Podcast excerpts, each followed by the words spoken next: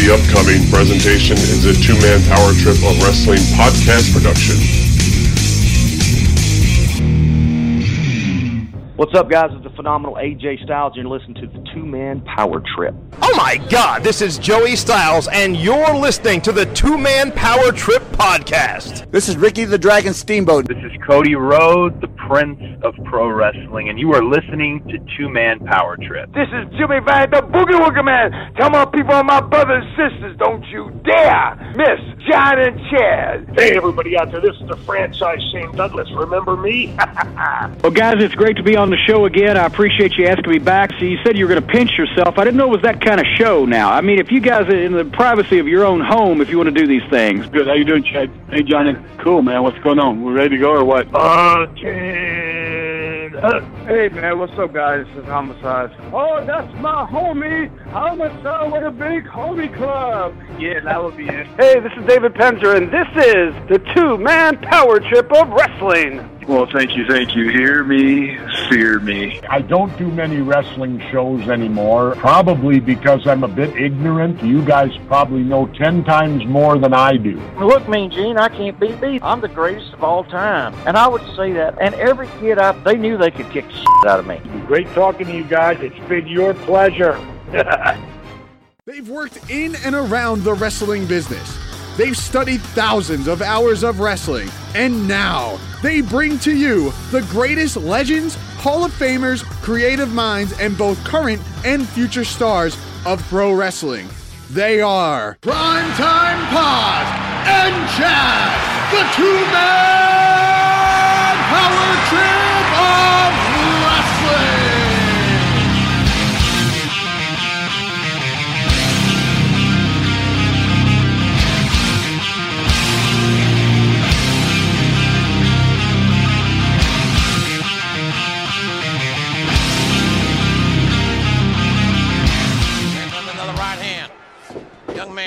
from South Carolina. Shelton Benjamin take another oh, chance. Look out. Oh, land on his feet. Great he's, balance. He's cat quick. Great athleticism. Benjamin. Sunset flip into the cradle. He's got Oh, he got Boy, I thought Benjamin had it right there. Oh, well, he may have it here. Samoan drop. Benjamin the Samoan drop. His hook the near leg, but the cover, you can see the cover. I just don't think Benjamin has, has recuperated King from that suicide dive. That's not the kind of cover the Intercontinental Champion that we're used to seeing from him. Well, let's give Carlito a little bit of credit. This kid is this kid is good, Jr. No doubt about it. Oh, look, look, look oh, at this. Look at the roll up. A roll up. Hey, wait. Look.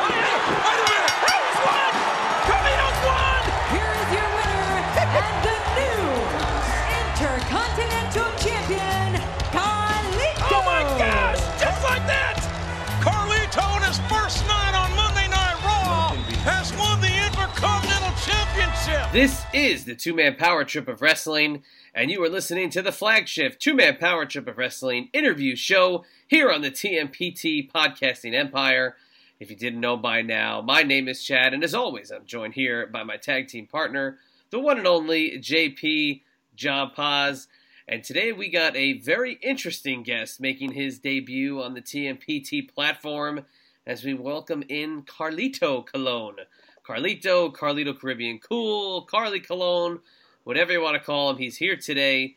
And every time Carlito seems to talk, a lot of people turn their heads. And every time Carlito opens his mouth, he says something that could get him in trouble. And hopefully, when you hear this interview today, you'll take something away from it. And I think, uh, John, as I get you warmed up here in the bullpen, get ready to talk about your interview here with Carlito.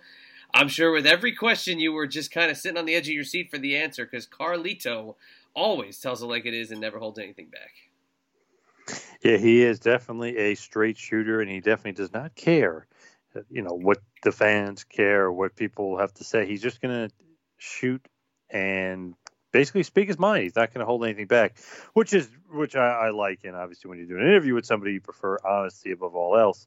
But it's interesting with him. He's been in the business, God, you know, for basically forever. If you really think about it, debuted 20 years ago, which is crazy to think. Wow. You know, really, you know, and obviously with his father being the legend that he is, he basically born into the business. And it's one of those things when you're a second generation star, some of them flourish and some of them don't. And he did flourish for quite a while. and he's one of those guys where you know he knows that last name and he knows what it brings to the table and he knows that you know, he can kind of do and say as he pleases because he can sure as hell back it up. Would you count him in the category of the rocket strapped to his back from when he debuted on WWE TV and de- defeating John Cena and being thrust literally from a guy that we only saw vignettes of into like this huge spot on WWE TV, but not to discount those vignettes and what they were at the time, kind of like a reinvention. They weren't doing that many of them uh, before the character debuted, but like I said, he was just literally debuted and thrust into this huge storyline with a just turned babyface John Cena, and um, at the time, Cena was very popular, and Carlito was almost like the uh, the perfect foil, the perfect bad guy. I did love those vignettes, and we do talk about them pretty extensively in the interview. Very cool stuff, very different as far as like you're right, they weren't really doing as much of that in that era. Obviously, if you're a, a longtime fan, a fan of the '90s, I'm sure as hell you remember the Razor Ramon vignettes and how very similar they were. And in the interview, he actually mentioned he didn't realize when people were saying it was such, sort of like a Razor Ramon ripoff or just like Razor Ramon, that the vignettes are very similar. The character is very similar. He's, he's spitting out the apple. Well, Razor Ramon was, you know, flicking the toothpick. A lot of similarities in it, which was cool. But you mentioned John Cena, and we do talk about that as well. As soon as you get in and you beat John Cena, who was kind of you could tell from the very beginning was destined to be one of their boys, one of the guys that's going to get the push, one of the guys that's going to get the rocket it's one of those things. It's like, wow, what a great debut! Beat John Cena. You're the new U.S. champion. It's just unbelievable. And you know, he continues on the feud with John Cena, but it's like one of those things where it's like, well, where do you go from here? And I really feel like after that, the great vignettes, the debut, and beat, beating Cena, I feel like could have led to the world title or could have been kind of an even bigger push for Carlito, but it seemed to have pushed John Cena more to the uh, to the stratosphere and, and towards that world uh, championship. Feel like they're kind of afraid to put it on a guy like Carlito just because he does say what he wants and uh, he was a guy at the time that you know you could tell he was a little different than everybody else because of that family pedigree. And I don't know, you might be too afraid to put a big title on him like that, but definitely fit perfectly into that mid card. And at the time, there was so many guys that you could definitely go with. And as a as a top heel, he was the man. I mean, think about how many times you want to now you take a bite of that apple and spit it at somebody. I mean, come on. I I mean, come on. I'll, I'll say we had the shirt here, the uh, spitter swallow shirt. I mean, he had a million great little catchphrases. Uh, but you know, he's just a guy. When you look at it, and this is something we were talking about just before we hit record. Shocking that he's been gone from the WWE as long as he has been, because you think of him from that 2000 you know, three and on era. To think that he's been out of there since around 2010 is crazy because he's one of those guys that's always linked to coming back. And to be honest with you, at this point, 10 years later, I mean, does he even need them? He's doing, doing pretty damn good by himself. Yeah, he's always booked and consistently, and he's booked all over the world. Obviously, Puerto Rico is such a huge star; goes over there a few times a year, and I'm sure just makes an absolute killing because he's basically a Puerto Rican icon at this point. But you know, you you think back and you mentioned that 2010 when we were just talking before Eric talking about the last time he was there, I was thinking like 2016, 2014, like something where it was more recent. Didn't realize almost 10 years has passed since he's been there. That's crazy just just to think of how fast that's gone by and where the years have gone. But wow, and obviously his really last appearance was for his dad's Hall of Fame induction. So, I mean, it's been a long time since he was actually on television for WWE. And it's almost kind of weird that they haven't brought him back. You would think that they would have. And we do talk about it in the interview. They've asked a few times, and they kind of made him. I believe it was Johnny Ace, if I remember correctly, when we're talking about it. But they like kind of make him a deal but it was lower than the money he was making last time, which they knew he wasn't happy with, with, you know, him wanting more money and things like that. So it's like one of those things where it's like, wow, you really made the guy an offer for less money. You guess you really didn't want him then, or you wanted him on your terms, and and he might even be more bitter than he was the last time leaving. So they definitely, I guess, kind of wanted him back, but you know, but but almost wanted to humble him a bit. It's, they're definitely weird in, in that regard with some of the guys, but it is shocking, like you said, nine years ago, almost ten years ago, since he was last on WWE TV. Yeah, part of the uh, the the Colon family tag team, which I think in some way, shape, or form is still technically under contract somewhere in the WWE uh, hmm. system somewhere, uh, but grossly you know underused just because you know he was. Um, I don't know. He was just so good. He was a great heel, and when he turned babyface, eh, didn't really. I don't know. It didn't really connect. But he's just a great performer. He's a great uh, personality, and that's why he still, like you said, gets booked all the time and is never, never not seen on a show somewhere. So more power to Carlito, and obviously appreciate him coming on and spending a few minutes. But before we get into the wrap up and to the plugs, John, give me your keys to the game. What do we have to look for here in this interview with Carlito? A lot of good stuff. I mean, we do talk a little bit about Puerto Rico, but it's a lot about his time in WWF. And I think the most interesting thing might be kind of the misconception about him. And even when we talk about OVW, how Cornette kind of thought he was just being lazy. And since he was so good and so polished and he understood the business so well, it was almost like he was taking it for granted, or so they thought but it just came natural to him and it came easy to him. So it's one of those things where maybe Cornette didn't like him, or maybe certain people didn't like him, or maybe backstage they thought he needed to be humbled. But it just came naturally to him. He's the son of the you know legendary Carlos Colon, one of the greatest wrestlers of all time, one of the biggest Puerto Rican stars of all time. So it was one of those things where it's in his blood. It's very natural and free flowing. Maybe he didn't have to try as hard almost, which is crazy to think, but he just. Uh, was just like I just said. It was, I mean, it just naturally came to him. He was just a gifted wrestler and performer and and um, wrestler in that regard, and just being one of those guys that's just easy. You know, it comes to him very, very easily, and it wasn't one of those things where he just hated the business or hated doing it.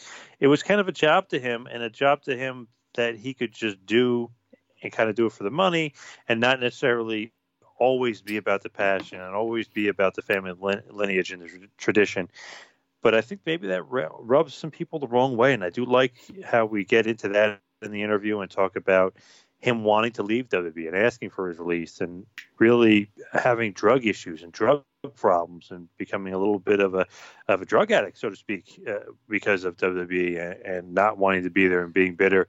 And as soon as he left, as soon as he got off the road, he got clean and and got healthy and everything worked out for the best and he was happy and it was one of those things where it's like, wow, away from WB, away from the road, away from that schedule, away from poor creative, was able to heal himself, get back to business, being a lot better off than he was when he was in WB, and became a lot happier for it, quite frankly. And when it's one of those things when you step away from WB, sometimes you do it for the better. You know, some guys they step away and maybe they you know fall downhill or it becomes worse. But no, he says it was nothing but happiness, and, and he was actually thrilled and excited to be leaving WB so he can clean himself up, clean his act up, and kind of just uh, keep on rolling and re- doing the wrestling thing. And we get into it too, and kind of getting into the acting world as well. Because if you watch Glow or if you watch the Goldbergs, he's kind of uh, making a little bit of a mark in the acting world as well. Very, very nice. Hey, it's a story of redemption as well as the story of spitting out apples and being cool here with Carlito. So appreciate him again for coming on uh, with us and to uh, give his story and uh, just to talk a little uh, Caribbean cool, which is what you are going to be doing here in just a couple of minutes. So let's wrap it up here nice. Head on over to tmptempire.com, get all the information on the podcast, whether it's the JJ Dillon podcast, Francine's Eyes Up Here, or if you want to link on over to the Triple Threat podcast with the franchise Shane Douglas.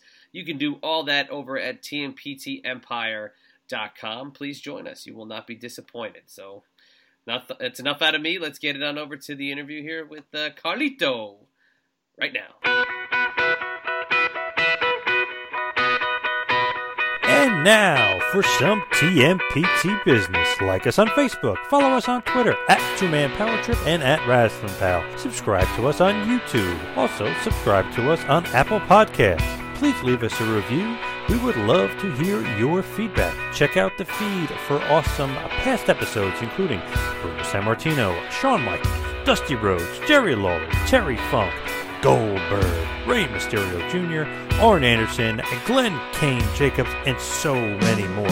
While you're on the web, visit ProWrestlingTees.com. Yes, that is ProWrestlingTees.com. Visit our store, visit JJ Dillon's store, Francine's store, and of course, the franchise Shane Douglas store. For all you Android users out there, find us on Google Play and Player FM. For all you iOS users, check us out on TuneIn Radio, Spotify, iHeartRadio, Podomatic, and now Stitcher. And of course, check out the Empire. Yes, that is the TMPT Empire now. TMPTEmpire.com for all the latest and greatest on the two-man power trip of wrestling. And now, without any further ado, a two-time WWE World Tag Team Champion, a former WWE Intercontinental as well as WWE United States Champion. You may know him as Carlito or Carlito Caribbean Cool, but he is Carlos Colon. Please enjoy.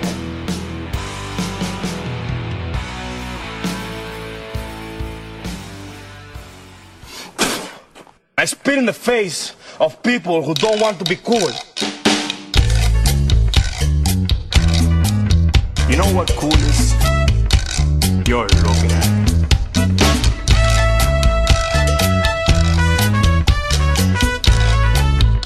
Nothing beats being cool.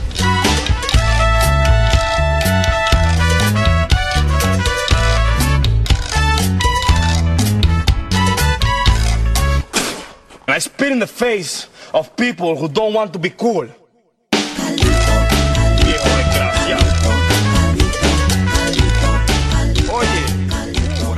Right, joining us on the line right now is a former WWE United States champion as well as a former WWE Intercontinental champion. Of course, a former two-time WWE World Tag Team champion. You may know him as Carlos Colon, but we know him as Carlito. Carlito, welcome to the two-man power trip of wrestling. Hey, what's up, man? How you guys doing?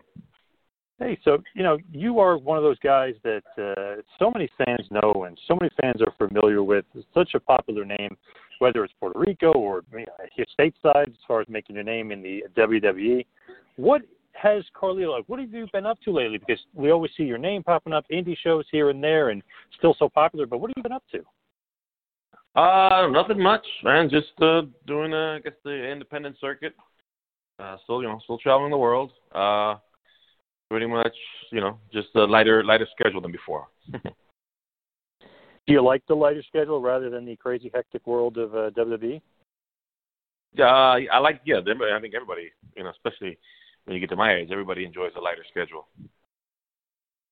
Now, as far as kind of uh, taking that lighter schedule and doing some just things like that side stuff, do you still travel to Puerto Rico a lot? Do you still wrestle in Puerto Rico a lot? Yeah, I try to I try to get back as as as much as I can whenever my uh my schedule allows. Uh so you know, I usually go I would say between maybe 3 times sometimes you know, sometimes less, sometimes a little more, but around 3 times a year. I think your name, obviously, and yourself and your father, obviously, so synonymous with Puerto Rico and Puerto Rican wrestling. Is that kind of not to say it's a, it's a lot of pressure, but is that any sort of extra added pressure for you? Or anything kind of when when you're there, like oh, I got to perform. The, you know, the name is so synonymous with Puerto Rico and with Puerto Rican wrestling. Yeah, uh no, not really. You know, I was trying to focus on on doing my own thing. I didn't worry about living up to expectations. You know what I mean? It's just I always, you know, I, I'm I'm my worst critic, so I, you know, I always just make sure that I put out something that I would be proud of. And as far as your father and him being the legend that he is, did he want you to get into wrestling business, or he didn't want you? Because you always hear both sides. Like sometimes the father does, sometimes the father doesn't. Yeah, I, you know, I don't know. It was it was so long ago. I don't I don't even know. I just I feel like I uh I had no choice but to become a wrestler. I think that was the only option. Hmm. Natural, basically, you know, like you're basically a natural. It's just an easy thing for you. Well, just you know, because all my jobs were wrestling related. You know, I started out in the canteen, then I moved on to selling beer in the crowd. Then I became uh, one of the cameramen. Uh, I used to put up the ring. So, and then eventually, just you know, I think the natural evolution was to become a wrestler. Absolutely, you do all that stuff. Might as well hop in the ring and uh, do it for real. You know, become a wrestler. Absolutely. Now, as far as Puerto Rico and and kind of coming up through the system, and obviously WWC being the big promotion in Puerto Rico, you were the youngest world champion ever there.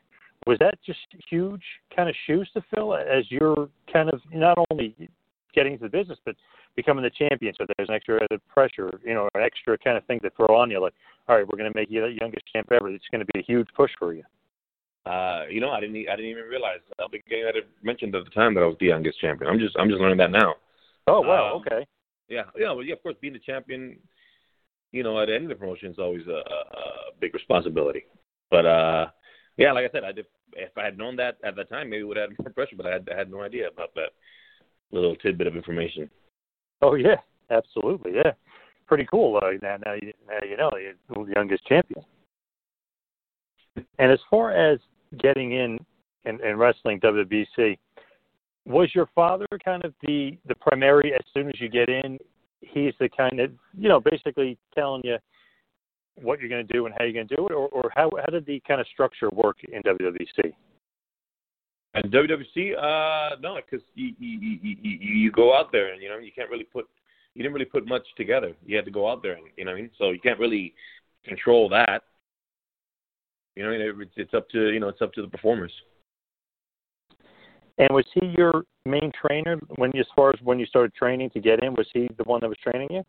No, he he would come around from time to time, but most of my trainers were uh, Ricky Santana and a guy named uh, Isaac Rosario.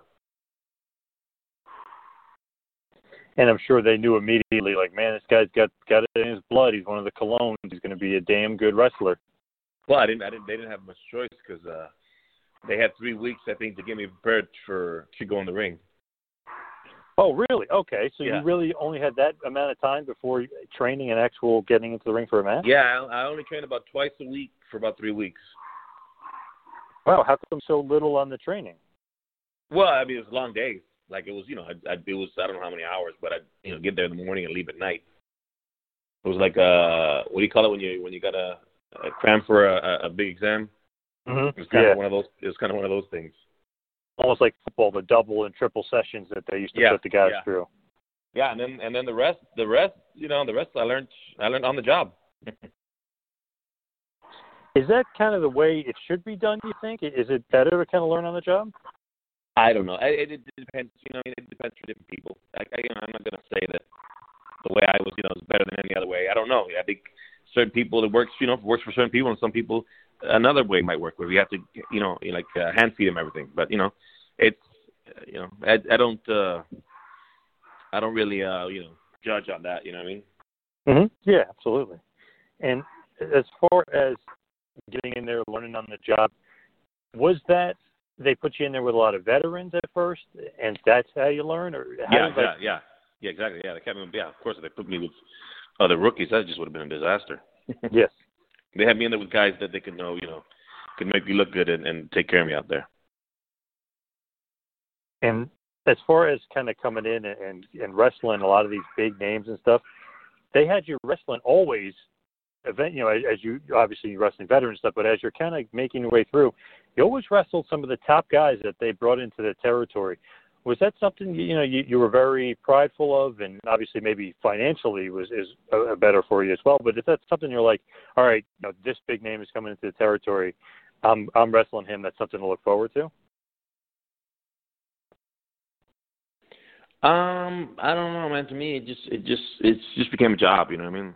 Like people always, oh, you know, who'd you who'd you? They always ask like, who would you want to wrestle? They haven't wrestled. Whatever. I don't know. It's just been a job for me since since I was a kid. You know what I mean? So I, I didn't really uh see it the way other people, like as a fan coming into the business. You know what I mean? It was always just okay. Who's this? Okay, you know, yeah, I know what he's done, and whatever, but we got a job to do. We don't have time to be. I don't have time to be fangirling over anybody. Yep. Is that something that maybe your father kind of influenced you as well? Like, you know, you got to focus in on the job and Uh, no, I, I think fan? you could. I think you could probably ask other second generation. It's just, it's just we've been around the business so long. You know, it's like ah, you know, okay, you know what I mean. It's not really. You've seen all these guys, and you've seen them in the back. You've seen, you know, you've seen them hang out with your dad and stuff. You know what I mean? You've Was seen, any- you've seen. I guess you've seen behind the curtain and stuff. hmm Was there any issues with you being a second generation star and kind of getting a push or anything like that from the guys in the back? Um, no, not really. The kind of people understood. You know, it's just the. it's always said like second generation, third generation. It's always been a, it's a double-edged sword. The doors open a lot faster, but at the same time, you've got to perform. You know, what I mean, they expect a lot more from you right from the get-go. So it's you know, it's it's yeah, you're you know, if you're second gen, yeah, you get in quick. But if you don't, you know, you don't have the the tools to make it, you're not going to make it. Yeah, absolutely. They'll find you'll find it out quick that you're not good enough or something, and they'll move on to the next guy. Right. You don't yeah, you don't have that extra time that others that you know that aren't secretaries. Well, you know, he's new or whatever. No, you know, like you know, secretary, he should know all the stuff. He should be, you know, what I mean, he should be at this level. Is that any kind of extra pressure to you that that man, I gotta you know make sure that I'm so good so fast, or else you know it kind of makes the Colon name look bad. Anything like that? Uh no, I already I already felt like I was pretty polished when I left Puerto Rico. So it was just it was just more my more pressure was of of uh, understanding the market outside of Puerto Rico and trying to get over you know I mean with a different audience. And as far as Puerto Rico and then ending up in WWE, how does that kind of how does that happen? How do you kind of make the jump? They they see you, they they know who you are, they're very familiar with you from Puerto Rico, and you make the jump, or somebody scouting you? Uh, they had a scout. I think I think it was actually Bruce Pritchard. I think that he was sent down to Puerto Rico uh, to look at talent. I think it was for another promotion that was in Puerto Rico at the time uh, that Savio was running, IWA. But then apparently, I, the, the way the story goes, he turned on the local television. I guess my dad's show was on, and he saw me. And uh, when he went back, he recommended me to uh, the higher ups. And then from there, um, I think I, I got a call.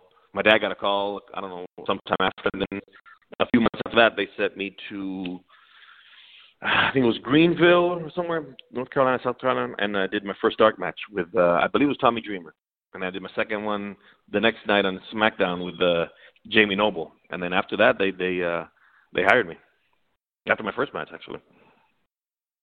That is awesome, and you're kind of not like new, so to speak, to to you know WWE or anything. I'm sure you're very familiar with it. But what what was it like when they do that and they give you the call and, and you're going in there?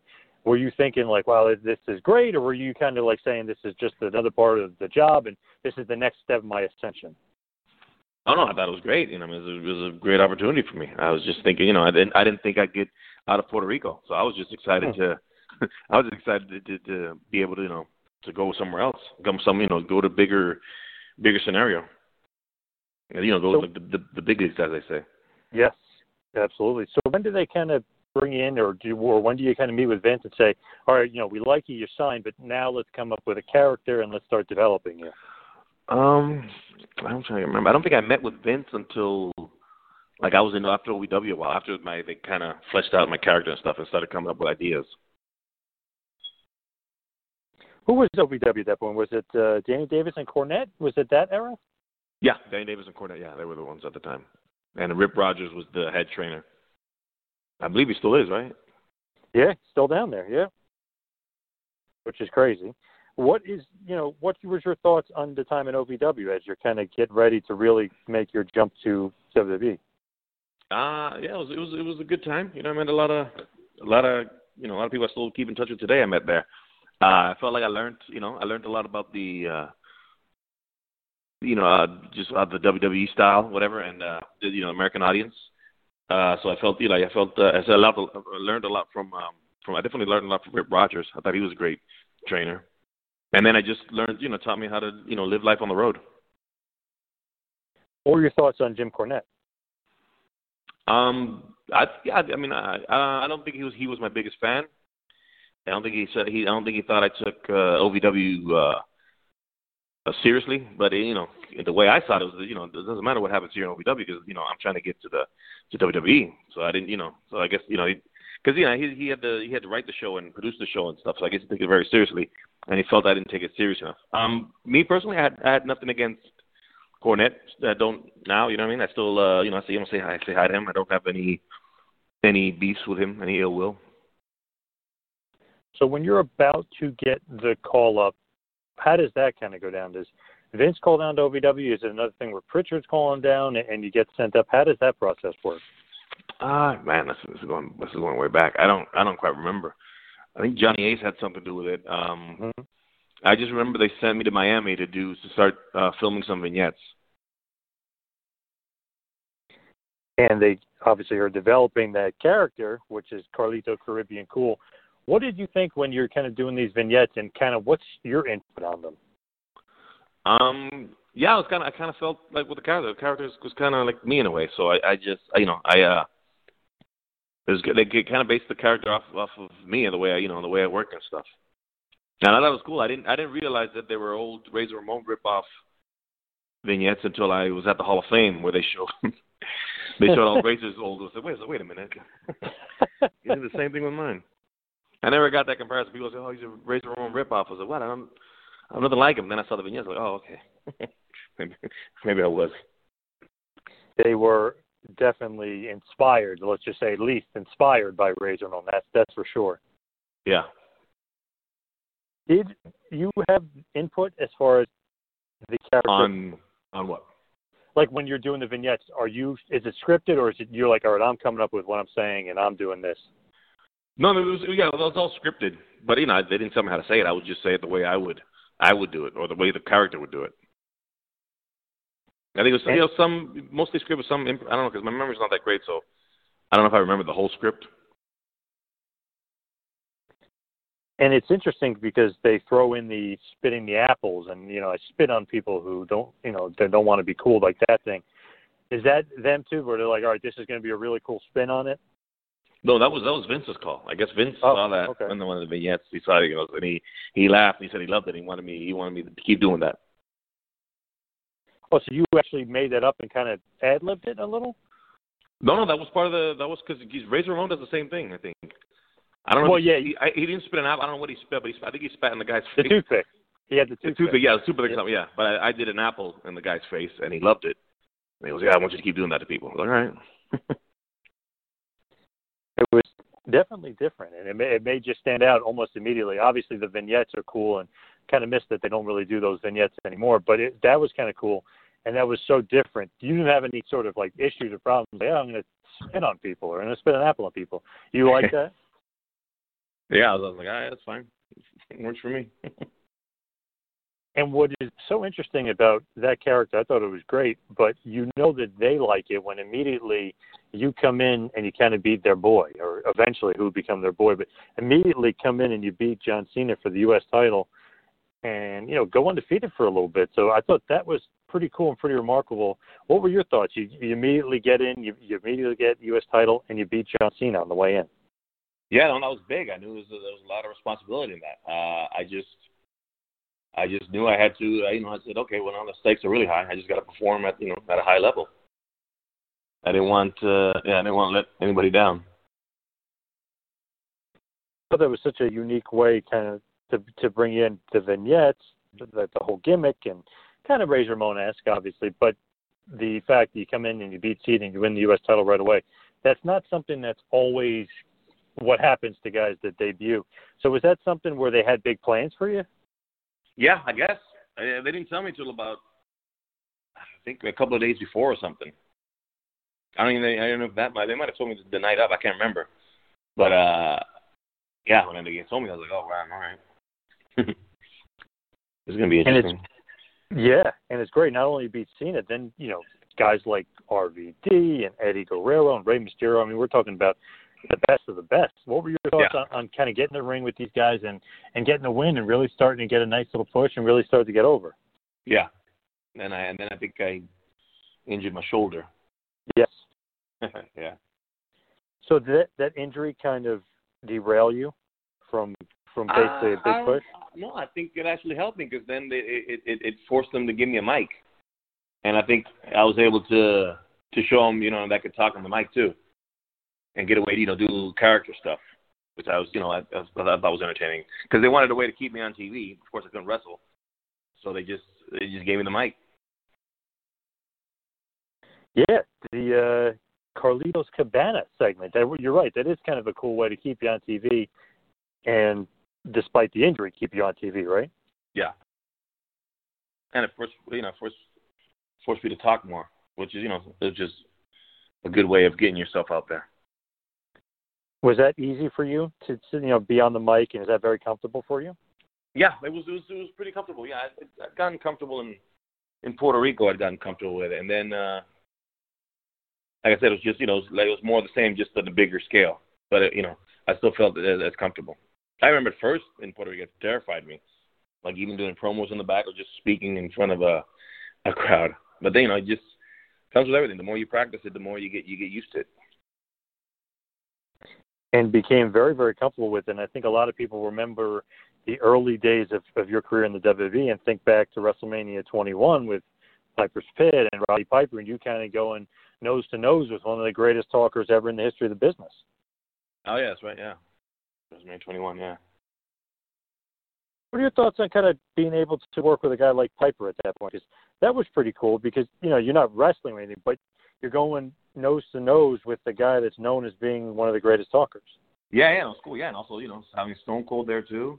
Yes. Uh, yep. You know, it's cool. I couldn't wrestle, but at least you know it was a nice, it was a nice little segment on on on WrestleMania. So that was yeah, that was great.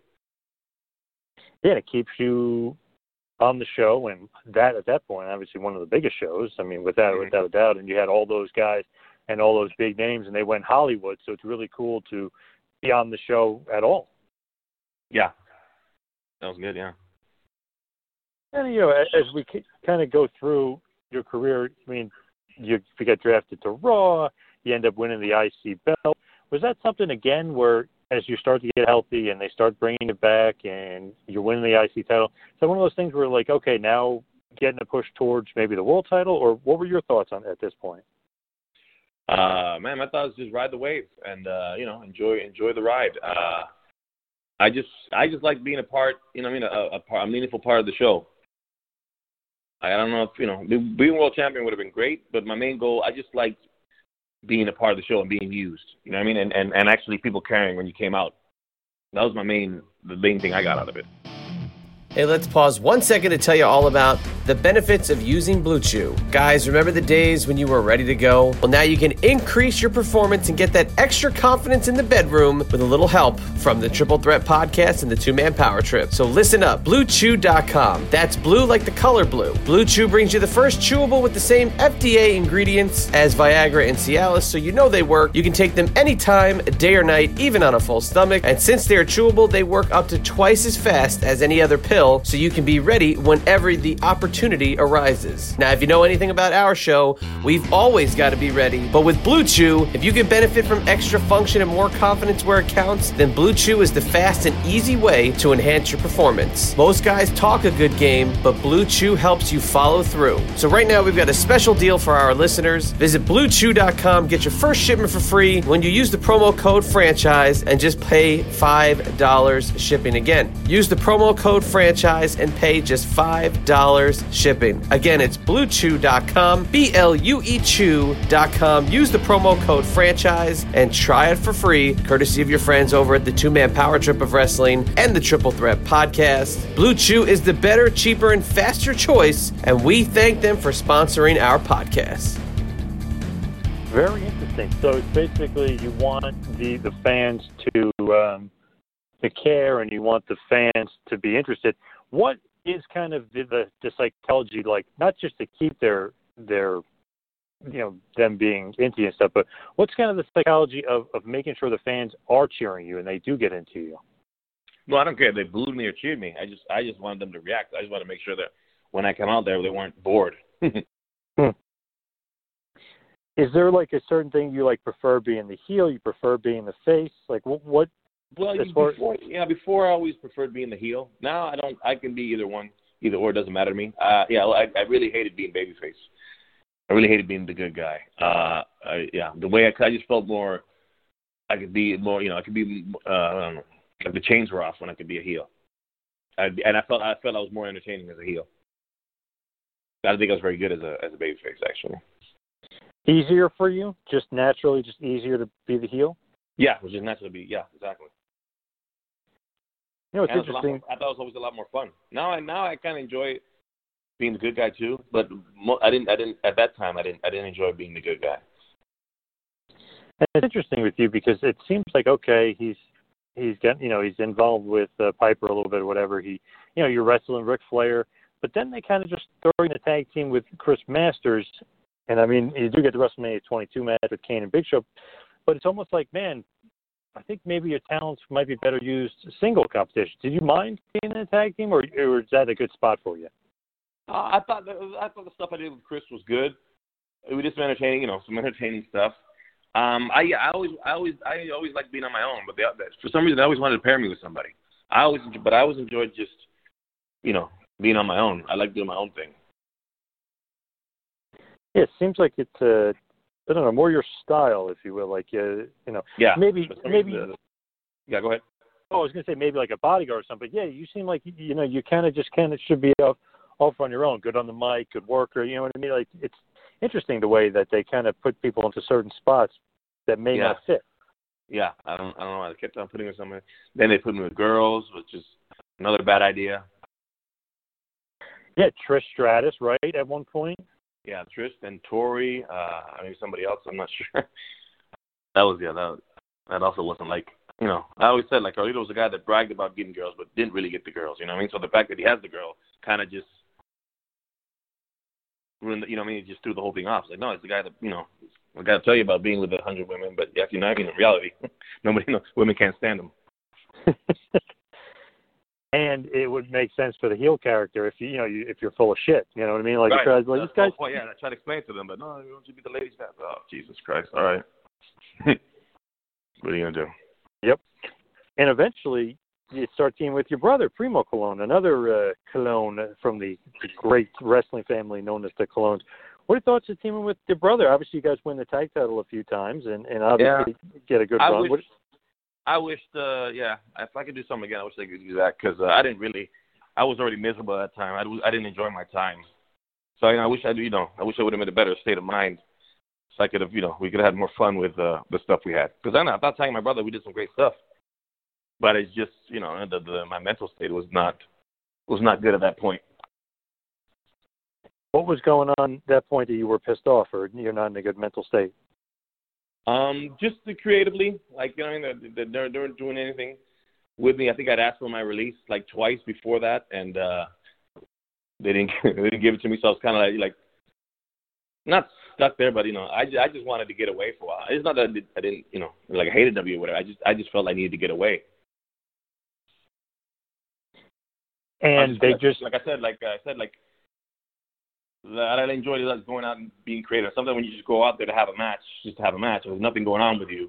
You know what I mean? For me, that was like I, I don't want to. If that's if that's what it's going to be, I don't want to be here.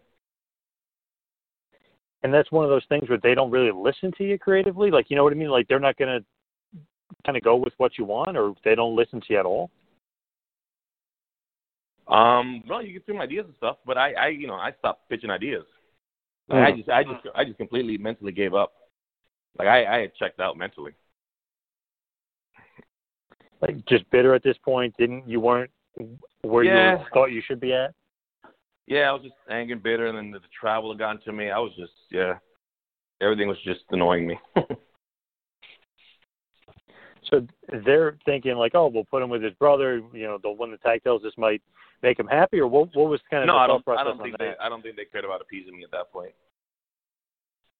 Uh, no, I mean it was, it was just great stuff. I thought we did great stuff with Miz and Morrison. Yes.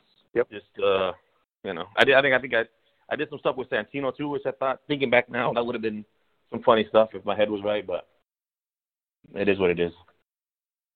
Yeah, it's some entertaining stuff, and obviously Santino is kind of known for that, and always doing some crazy entertaining stuff. Not necessarily known for you know crazy bumps or crazy matches, but always entertaining the crowd and always kind yeah, of I, getting I, just. I just think of all the, the skits we could have done. The vignettes would have been funny.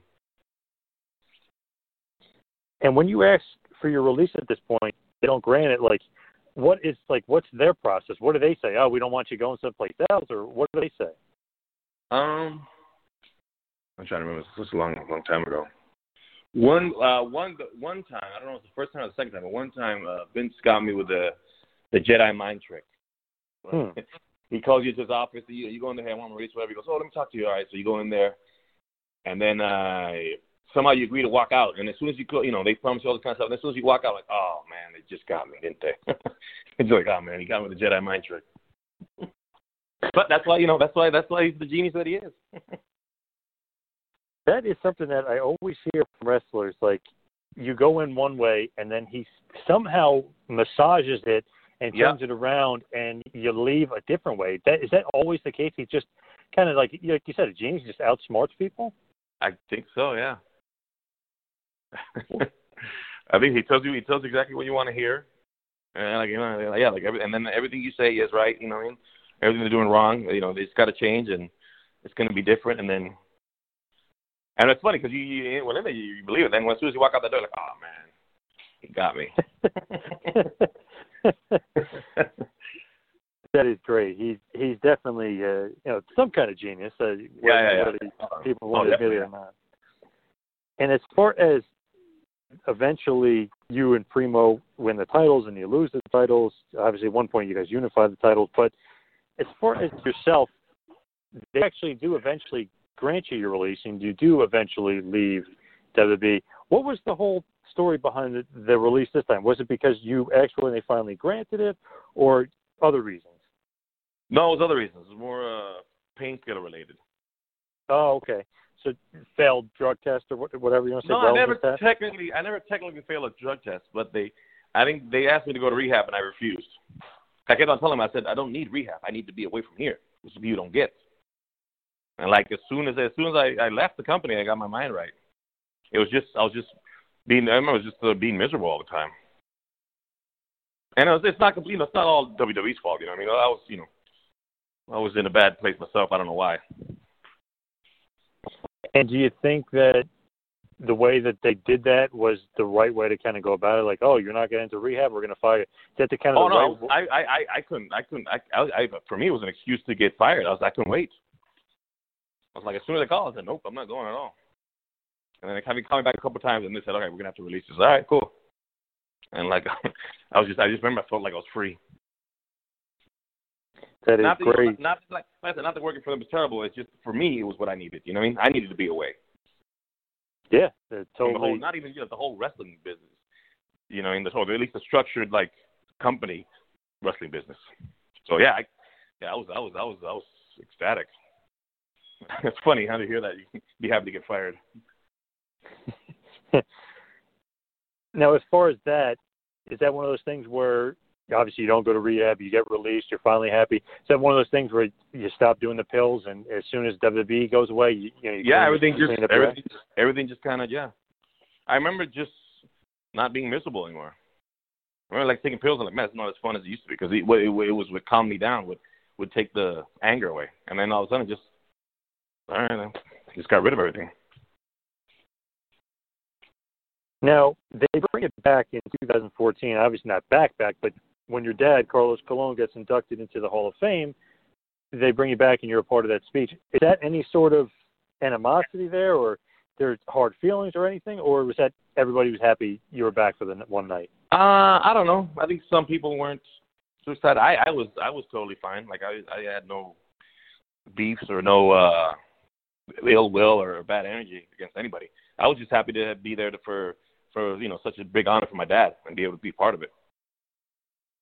What was that like? Because the Colons, like I mentioned before, is one of the greatest wrestling families ever in the history of the business. There's no doubt. I mean, you, your brother, and obviously your father being the, the patriarch. What was it like him getting inducted in the Hall of Fame? Like kind of the gratification and everyone kind of saying, you know what, uh, WWE is going to recognize all the great wrestlers. Yeah, it was, it was great. You know, it felt long overdue. I was just you know we knew he was going to get in eventually, so it was just something like man, you know, finally. And I just you know just to see how happy he was and just to see him, you know, standing in front of his peers and in front of everybody, you know, it was, it was I was very proud. long overdue uh, for sure. And as we head towards the wind down, we start to wrap it up. I got to ask this because you've been to uh, you know WWE, obviously OVW we talked about. Puerto Rico, WWC was such a big part. You wrestled down in Mexico, you wrestled Japan, you wrestled everywhere. Do you have some favorite matches that you had throughout your career? Yeah, I get I get asked that a lot too. Again, it's back to the work thing. It's just there's been so many, you know what I mean? Mm-hmm. Yep. And uh, you know, and it's just it's just you know one rolls into the other. I don't I can't really pick out, or I didn't even you know I didn't even think about stuff like that. You know, I don't. just hasn't really crossed my mind. I don't know. I know this. You know, this this I, all I can remember is people you didn't look forward to working with. And don't ask me because I'm not gonna I'm not gonna throw any names out there, but I'm just saying that's kind of yes, yes. that's kind of things I remember. So you see their name on the board and you get happy. Yeah, like, oh, good, I'm working with this guy oh, tonight. God, all right, here we go. And obviously, you know, you're a bit of a Puerto Rican icon yourself, and your father is, and the name is, but you're a bit of Puerto Rican icon. And I just know, like, anytime there was like kind of a big name wrestler, like, oh, he's headed down to Puerto Rico. Usually, they were working with you for a certain period of time. So it's like, oh, uh, Scott Hall is going to be down there. Of course, he's wrestling Carlito or uh, Sting or you know guys like that. It's just like you always kind of wrestle big names down there. It's just funny, like whenever you saw results or whenever you're looking, you're like, yep, I bet you wrestled Carlito in the main event. yeah, I think that's what. Yeah, that's kind of like when I, you know, the second generation thing. I guess that's how when I went to the states or WWE. I already worked in front of thousands of people. I've already worked, you know, uh main eventers. So that you know, it wasn't something new to me. You were very comfortable in that situation. I was very, yeah, yeah, exactly. I was comfortable with those situations already. And as far as kind of uh, misconception about Carlito, what do you think is kind of like the biggest misconception about you in the business? Me? Uh, I don't know. I don't know. I don't. Even, I don't even worry about that. People can think whatever they want. Uh, I wouldn't know. You have to Well, ask- I was- I don't. What, I was- what, what have you heard? Well, I was going to say, I just always like kind of go back, not really to the Cornette thing, but just like, oh, it almost came so easy to you, and you were such a natural, like, oh, he doesn't care, like that kind of thing. That ever Yeah. really ever the case? Yeah, I got that a lot. That was, that was I think that was everyone's main complaint about me, is I didn't look like I wanted it. Like I don't know, I just everything just came, you know, or like my stuff was too smooth. I don't know, it's just, you know, but uh, you know, I definitely, I definitely cared. Like I said, man, I think at that point I cared too much. I think that's why I started, you know, down that downward spiral. Because you know, I, I didn't, I didn't like. I felt like I was going out there with my hand, with, with handcuffs on. Not a good feeling. That's uh, that's for sure. Yeah. Where do you think you could have or should have been in WWE? You think world title contention, world champion, or do you not even think about stuff like that? I don't know. I don't think about this. You know, that's wasted uh, energy. You know what I mean? A- any kind of chance ever at a return in WWE, or is that something you're not even interested in? I'm willing. I'm willing to work anywhere. You know what I mean? If it's, if it's right. I mean, I last spoke to WWE in I think 2015, where they made me an offer, but they lowballed me. So I made a counter offer, and then uh, they uh, called me back and politely told me to go fornicate with myself. in a way. In a way. Right. Who was uh, in charge? Was that Triple H at that point, or Johnny Ace? Uh, no, no, no. You, you know, you know, the, you know, they really want you when, when you get a call from Hunter.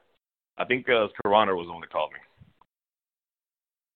Oh, okay, gotcha. Mark Carrano, gotcha. Yeah. So like, yeah, if, if I mean, if they would have made it, you know, a, a good offer, I would have, you know, I would have gone back. I mean, I would happy to go back, but you know, I'm not going to go back, you know, for less.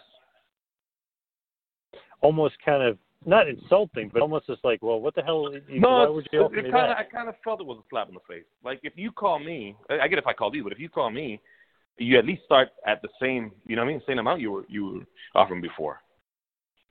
And like to come out with that offer, I already knew, I already knew everything. Oh, it's going downhill quick. I was like, wow, okay. Yeah, why, why make the call if you know like the guy's not going to? You know what I mean? It doesn't make sense. Like, come on, guys. What or are you don't, what are you yeah, or don't, or don't tell me you're excited, you know, to bring me back, and then do that to me. You know what I mean? It's like, wait a minute, you're telling me two different things. so crazy. And and as far as the Colons, and as far as yourself, what do you think is kind of the lasting legacy of the Colons on the wrestling business? What's kind of the stamp? What's something that the the fans, when the history books are closed, will always remember about the Colons?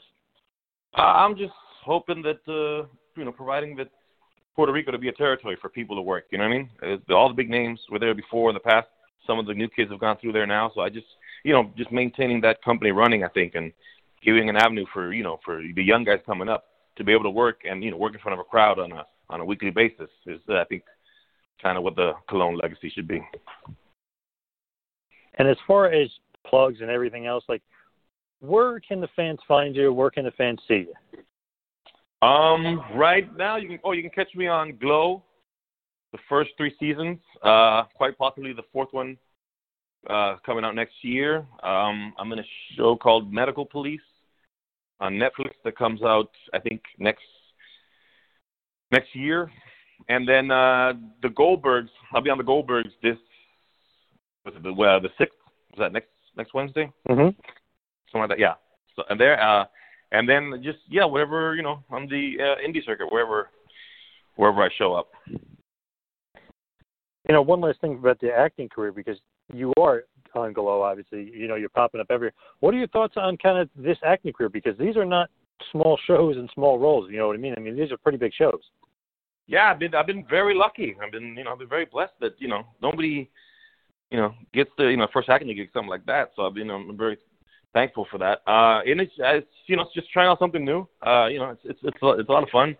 And and I think what I like most about it is that uh, I feel like I'm a rookie again. You know, for being a veteran in an industry for so long, because you know I feel like I'm starting right at the bottom again and kind of working my way up. So I feel like you know I'm I'm looking forward to paying my dues again. Did wrestling really kind of prepare you for this? Yeah, I think wrestling in WWE, especially you know just you know doing those big you know things in the back and stuff, it kind of prepares you for for the acting world. All right, awesome stuff. And and as well as far as social media, what are you you know where can the fans find you on social media and things like that? Uh, my Instagram is at Lito Colon two seven nine, and my Twitter is at at Body Guy Lito.